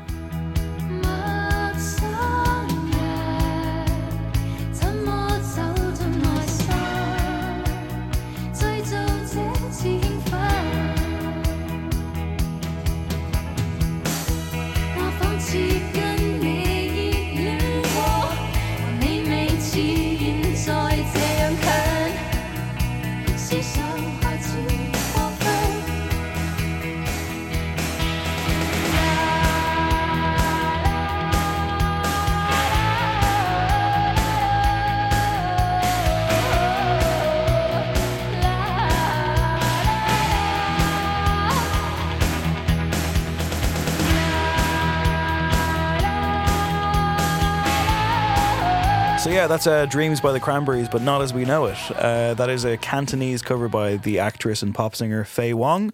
Uh, this is taken from the motion picture Chungking Express, which came out in 1994. It's a Wong Kar Wai film, and I only saw it for the first time about two years ago, and then I saw it again recently in the IFI. They did a Wong Kar Wai season, and it's five stars. Like it is one of the best films I've ever seen. It's magnificent, and it is this incredible kind of. It has two narratives in it, um, and it's like both of them concern like lovelorn people who just can't make it work. And you know, I don't want to say too much about it plot wise, but like it's just so vivid. Like the way it's shot, the way it's put together, people bouncing off each other, and crucially, kind of like towards the end of this movie, like there's like there's a cop and he's you know he's obsessed with a, a, a failed relationship. Um, this woman has left him. She's like a air hostess. And then he goes to this fast food joint every day. And there's a kind of a long before the kind of term was even coined there's a very much a manic pixie dream girl who works there played by the Faye Wong character who's singing that song there.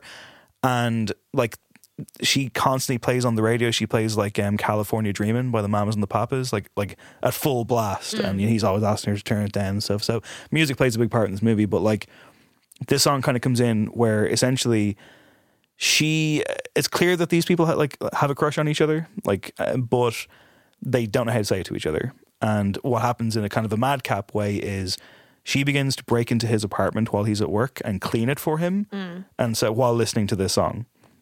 And so she's like making his life better, doing little kind of small things in the background while clearly pining for him, and he's not noticing it because he's still hung up on this other person. And the film concludes with just a a, a, magnificent scene that like I just think is so gorgeous. And then on- once it hits the credits, this blasts on and just comes in again. This cover of of Dreams. And I remember like just leaving the cinema there recently, and I just had the biggest smile on my face. I was like, Aw. "It's so beautiful, it's so perfect." So I must check it out. I haven't a breeze.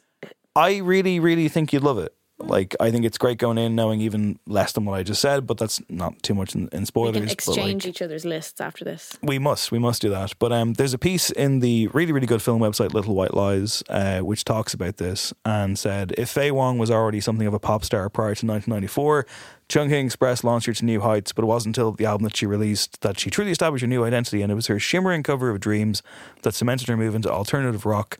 Elevating her above the traditional canto pop ballads playing on the radio, the song was basically a massive hit in in in in Hong Kong and around the world. But I mean, like, it's that weird thing where you're like, really, like the Cranberries, Dreams, like that traveled to such. I know they were big in the states and stuff, but it's like really. And there's um a quote here where it says, "By 1996, the Cranberries had become household names in Hong Kong."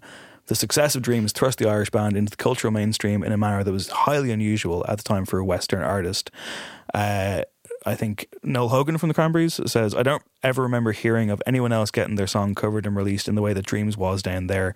The story that we've been told was that Faye Wong's version of it became the favorite song of the Chinese Prime Minister's wife. When Mm. she'd go places, they'd play the song and it made it a hit.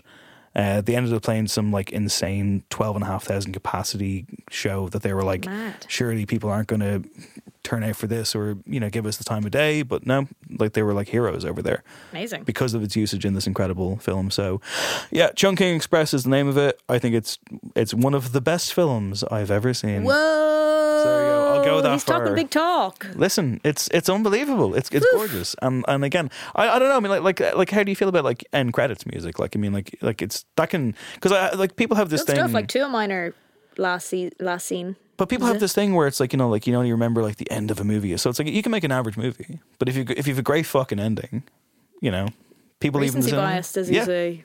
And if, if if you blast a great song over that Yeah. end credits, you know, Play your best song last. That's why they do it at gigs too. do you play your best song last at gigs? Uh, maybe. I mean, that's in the eye of the listener. What is your the best ear song? of the listener. uh, what's my best song? Yeah. Yet to be written. What an answer! What an answer! All right, that was my that was my runner up. What have you got for us next? Okay, my runner up is from a film that is dear to many indie film lover hearts. Uh, it's from a producer who I adore. He's also worked with Fiona Apple, did one of my favorite Fiona Apple albums. Um, and this song just hits me right in the feels. I think it's really sweet, nostalgic, beautiful. I'm sure you'll recognize it straight away.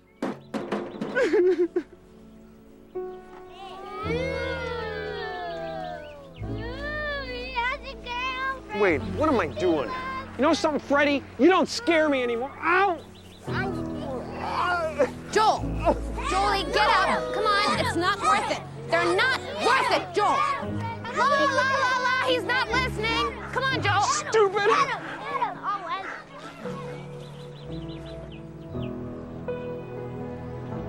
Oh, I'm so ashamed. It's okay. You were a little kid. Yeah. Come on. It's where I lived. Lived. I wish I knew you when I was a kid.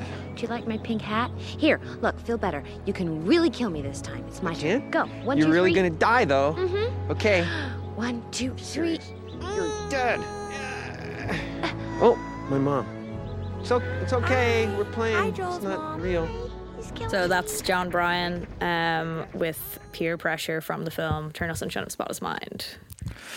That little ding, ding, ding, ding, ding, ding. Oh, ah, my heart. It took me a second to realize what it was, and I am scared to ever go back to this film because I saw it in the Really? cinema, adored it, bought it on DVD, definitely watched it at least Yeah, I did. I wore the DVD out. But I don't think I've watched it in about 20 years, and I know that it's going to fucking destroy me. So It's kind of brilliant to watch it, even if you're gone. I watched it after a breakup once, and it actually made me feel weirdly better. Okay. Because it's like, okay, well, I guess you have you can either have you have to have the memories, I guess, rather than none. It's kind of interesting. I implore Hmm. you to go back. But if it doesn't go well, don't. Well, let no, well, to be uh, like, it, it can't not go well. I recall it being a pretty brilliant film. I mean, the soundtrack is just kiss, kiss, kiss, so good. when was the last time you watched it? Maybe three or four years ago. It's one I return to like every three or four years since it came out. But you know those films that you're like, I, I like, I know this is going to rule. I know it's going to Yeah. be great, but it's going to take something from me. I'll watch Iron Man two instead. Because I've had no, people I say love to cry, man. I've had people say like they're like they're like man they're like what's with your fucking letterboxd you just watch trash and I'm like it's easier. I know Cinema Paradiso is right there and I adore it, yeah. but I'm like look I'm just gonna just watch the Iron Man films. Okay, though I would don't never go to Iron Man, much. but I would go to like 13 going on 30. Sure, yeah. Or Headley's Gone 10 Days, like real 2000s early like rom coms. That's that'd be my thing. I can't stand any Marvel stuff. Just like Heaven with Reese Witherspoon, where Yeah, she's in all- love with the ghost. Oh, she is the ghost, I believe. Yeah. Mm, that's not. It's not one of my go-to ones, but I do know it. Uh, Just all those ones, like um, Failure to Launch, just garbage, garbage, trash, but so good. Yeah. It's like fast food or something. You're just like, I, I don't need to Yeah. commit to this. I can look at my phone. I can make the bed. I mm. can. I can you know- vaguely remember the first time I watched it. It is a very comforting nostalgia. Sorry, this? No, no, oh, no. oh, the other films. This is comforting nostalgia to me. I just think it's a beautiful film. I've read like the original script and everything. The original script has a bit more storyline around the creation of this device that deletes your memories. So, yeah, so for anyone who hasn't seen Eternal Sunshine of the Spotless Mind, how would you outline it?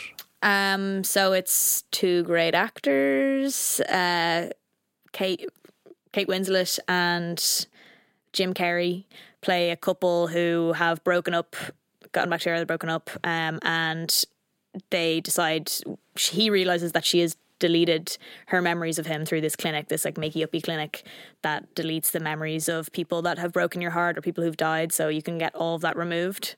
Um, he realizes that she has done it, so then he goes to do it himself, but it drags you into the film drags you into his memories of her. And then halfway through the deletion process he realizes he doesn't want to lose these memories because he wants to keep them. He's like at there's one point where they have this beautiful memory of i think them in bed together or something that's like real early on. Kind of beautiful golden light under the bed sheets kind of gorgeous memory. And he's like no no i want to keep this one.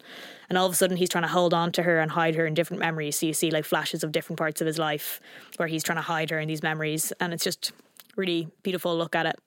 Um, and then some like brilliant performances, like Kirsten um, Dunst plays a brilliant kind of uh, character on the outside as well, who works for this clinic, who's got her own thing going on. It's it's really great. It's just a great film, great soundtrack done by Jon Brion as well. Instead, and uh, Beck has one of the main songs on it as well. Is like the main needle drop, I think, as well. Everybody's got to learn sometime. And did uh, did the music hit you just as hard as the narrative when you saw it? Yeah, it, that those soundtrack songs are just really beautiful. I actually go back and listen to them pretty frequently. They're very relaxing, and that little that little song there is so it sounds like childhood. Yeah, yeah, yeah. yeah, absolutely. And even like when when the clip played again, it was a combination of having not seen it for so long that I was just like, "What is this?" And I was like, "That's Jim Carrey." Like, what? Mm. Like, what emotional film was he? And I was like, "Oh no!" I was just like, The "Oh, no." emotional Yeah, I was like, performance, oh, no. Oh Christ! It's Eternal Sunshine. Yeah. Um, And I just love the way they play with the memories and stuff in the film. That like, uh, there's one bit that is so freaky, but they go to turn a character around, but he only remembers seeing the back of his head. So every time he pulls at him, he turns around and the guy has no face. Like, there's loads of creepy, real sci-fi bits, and I love sci-fi, so it kind of brings that sci-fi element into a romance, which I think is just very cool. Wow. So Aftersun and Eternal Sunshine in this top five, and I'm pretty sure I know what your number one is. So are you okay already? Are you- Yeah, I fucking love a sad song and a sad film, but I have a sunny disposition, I would say. You do. You, you definitely do. Yeah. But you know, it's uh, it's like that thing we talked about with Under Pressure. You know, it's like the Yeah, yeah. you know the melancholy wrapped up in you a got you got to have both in a sunshine Yeah. package. Imagine if all my films were just like really I don't even know. I can't even get an example of one that I'd pick that would be like really weirdly happy. All your films or all your songs? If all my films were Uh, and songs, sorry. yeah. Well, you are going to be a filmmaker someday. We like we, we have of course. we have decreed this. You and I are going to direct a new uh the new Top Gun. I would fucking love that. Yeah, yeah, yeah, yeah. the Right. saddest and the campest, if that's possible. Sad gun. Okay, Yeah, so sad gun. number one for me is a bit of an obvious choice, I think. Ooh. But um, this is a ridiculous song, and like I- I learned some in- interesting information about the song this week, which I which I'll get to in a moment. But also, this song was done dirty because it Oh. it's on the fucking end credits and isn't in the actual film itself. But it really is like that thing we were talking about earlier on, where it was such a tie-in. And I remember the video, the whole thing. Adam, take it away. My number one. Spin it. that when it snows, my eyes become large and the light that you shine can't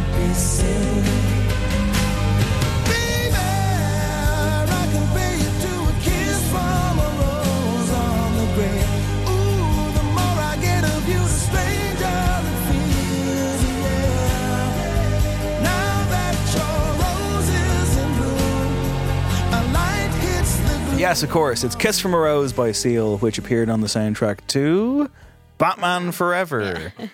I was like, what film was this? And I was like, Batman? Yeah. Yeah. Batman Yeah, Forever. man. The third live action Batman movie, if you don't count the uh, TV show adaptation of the 60s. Um, so this song, like, I, I presumed it was like either written for Batman Forever or certainly out and of its time, but not quite. Uh, it's from his second eponymous album, which came out in 94. So this came out in July, 90, uh, July of 1994 and was included in, of all things, the film The Never Ending Story 3 in the What same the year. hell? Yeah. So it's not even technically Batman. Batman has no ownership here. Batman Forever doesn't come out until like June 95 when it inexplicably gets re released and attached to that movie. On the so end Batman ripped off the never ending story or whatever, three. Well, t- yeah, three. Uh, which, you know, again, you know, that, that, is that story ever going to end? Apparently not. No. yeah.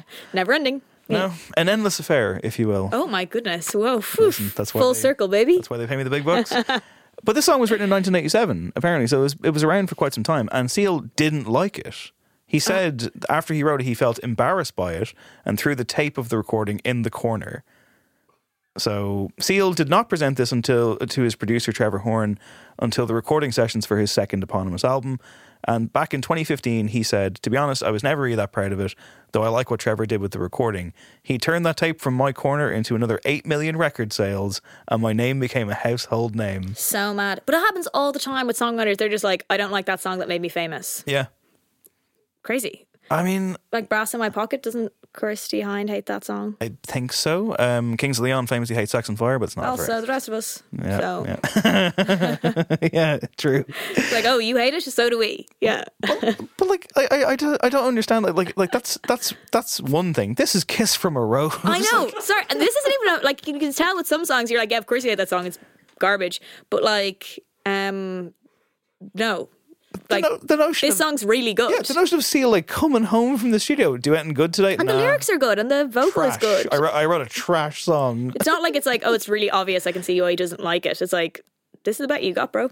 Yeah, like apparently, like it was out and then it dropped out of the charts. Joel Schumacher, who made the third Batman movie, called Seal up and said, "Can we use the song to play over a love scene between Nicole Kidman and Val Kilmer?" Now, I don't think I've seen that film about.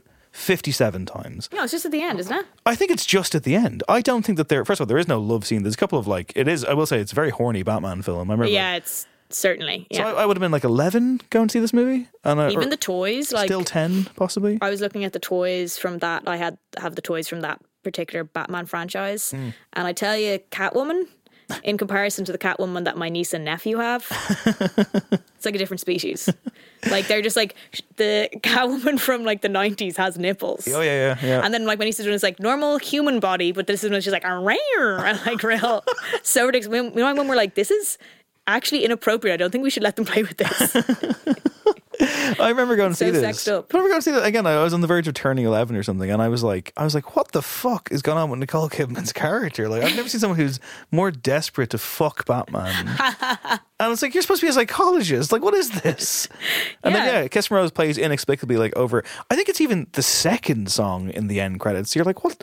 Why is this song so disrespected from from its author to the people who paid lots of money to put it in their movie? And like it did, like the video. And everybody loves it. Yeah. So the music video, like which you know has of course lots and lots of scenes from the movie, and also Seal standing next to the bat symbol, which works, I guess, because this was a fucking mega hit after Yeah. this. Eight million sales, as And the he's man like standing on a says. roof or something. He's standing on a roof, Yeah, yeah, Batman style. Um, he's committed, you know. And karaokeers the world over have been thrilled ever since. Have you ever?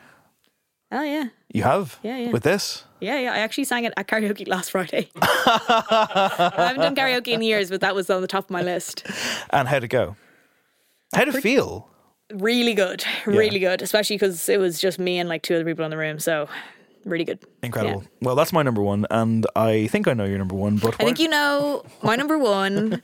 and Zara Hedderman, this is for you because you said that you love this film, but you hate this bit. Um, you disagree.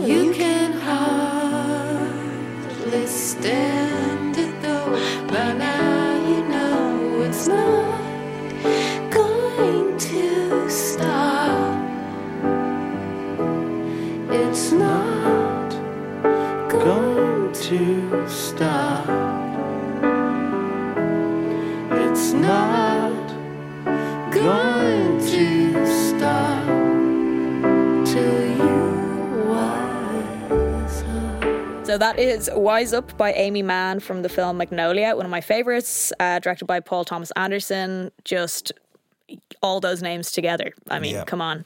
Uh, unbelievable cast, including Tom Cruise, who is unbelievable in this film. who are singing in this clip as well. The montage. Everyone sings in this clip. That's why Zara doesn't like it. I disagree because the first time I watched it, I was like, what the fuck? But then the film has all these like weird, surreal elements to it anyway, like the frogs and everything. Yeah, There's yeah. loads of bits to it that get really weird at the end. So it kind of makes sense. And also, tidbit. The characters from this bil- film are all based on parts of the script are based on Aimee Mann's lyrics. So Paul Thomas Anderson, obviously they're friends, and he's a big fan of her music. And then he based some of the script, and um, the characters are based on people from her songs, and it's very much embedded in it. So I guess it kind of makes sense why they would do that. What do you think of them Uh, singing I- this the- weird karaoke montage? This scene, I think, is amazing. Um, I think this is a masterpiece of a film. Mm. Um, and my brother, huge Aimee Mann fan, certainly Mm. back then, and loved this film as well.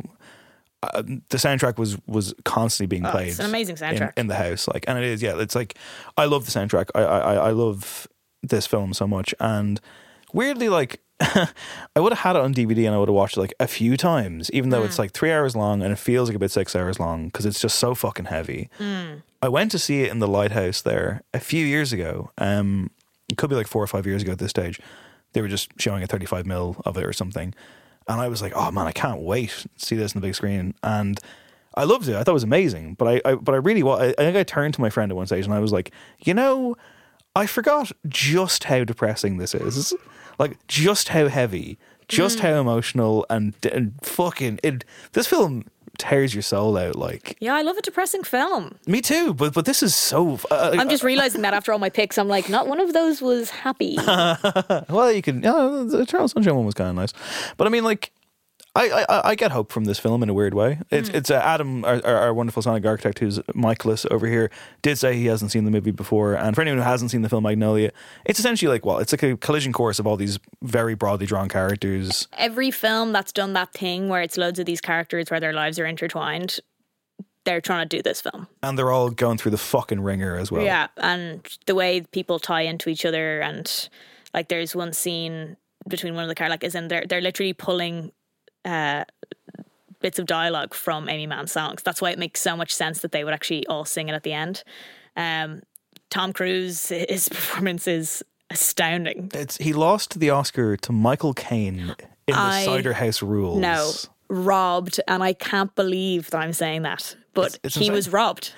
It's crazy. I mean, like that's one thing I know that Zara Hedderman will agree with you on. I I think she was kind of a bit of a career skeptic, possibly, or just hadn't seen that much of him. skeptic. but then I believe she like watched like a bunch of films in Mm. space of a month a few years ago during the pandemic, and I know that she's like, what, like this is like this performance is unbelievable. Unbelievable. it's, it's, it's it's- unbelievable.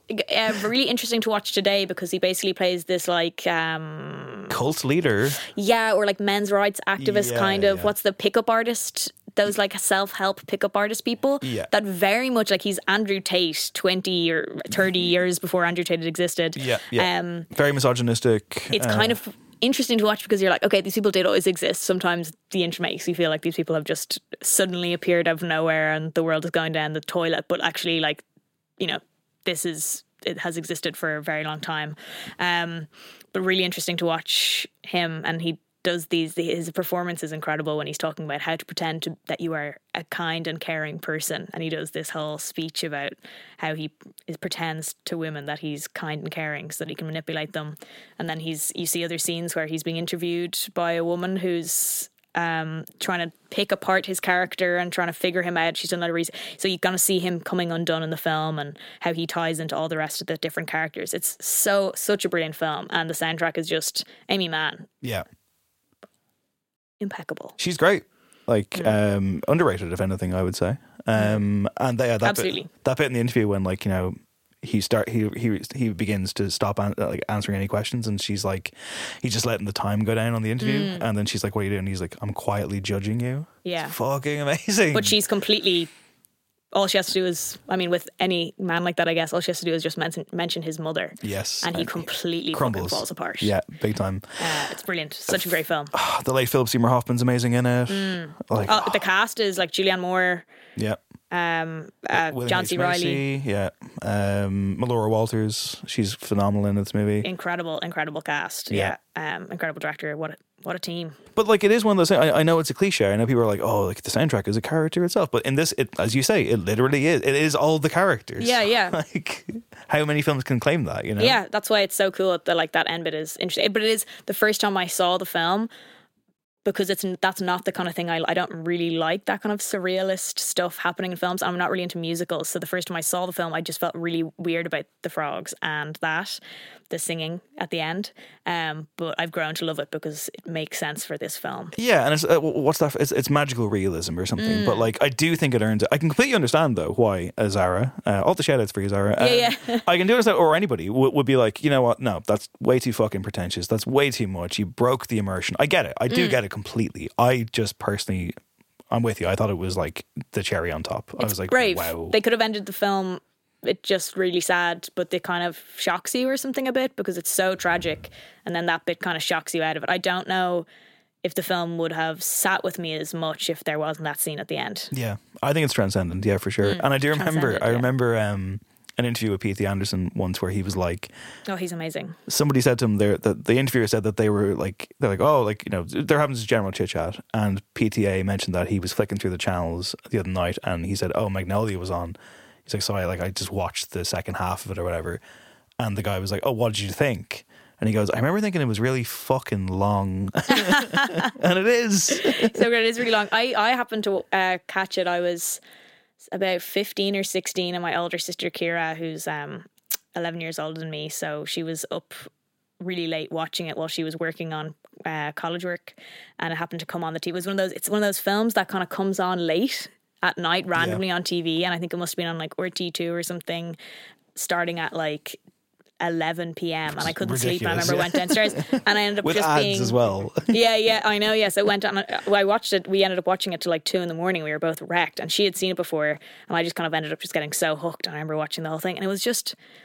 I was 15, and I had never seen a film like it before. yeah I think I'm going to go back to it, having not done so now for the last four or five years, because yeah, I, I now want to. It is, yeah, and that's your homework, Adam. You got to watch Magnolia.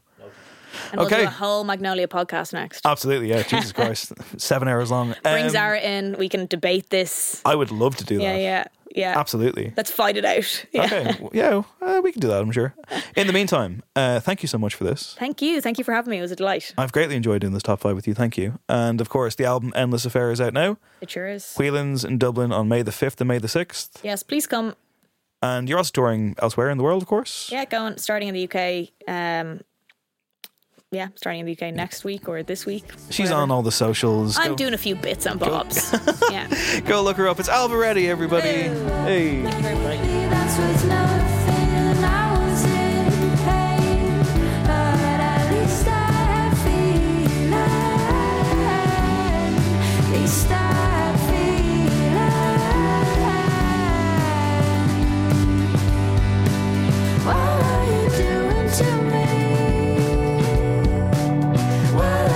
Thank you once more to the wonderful Ailbhe Reddy. Thank you for coming into the studio, to Adam's wonderful, wonderful Sonic Palace, and chatting to us about your top five movie needle drops.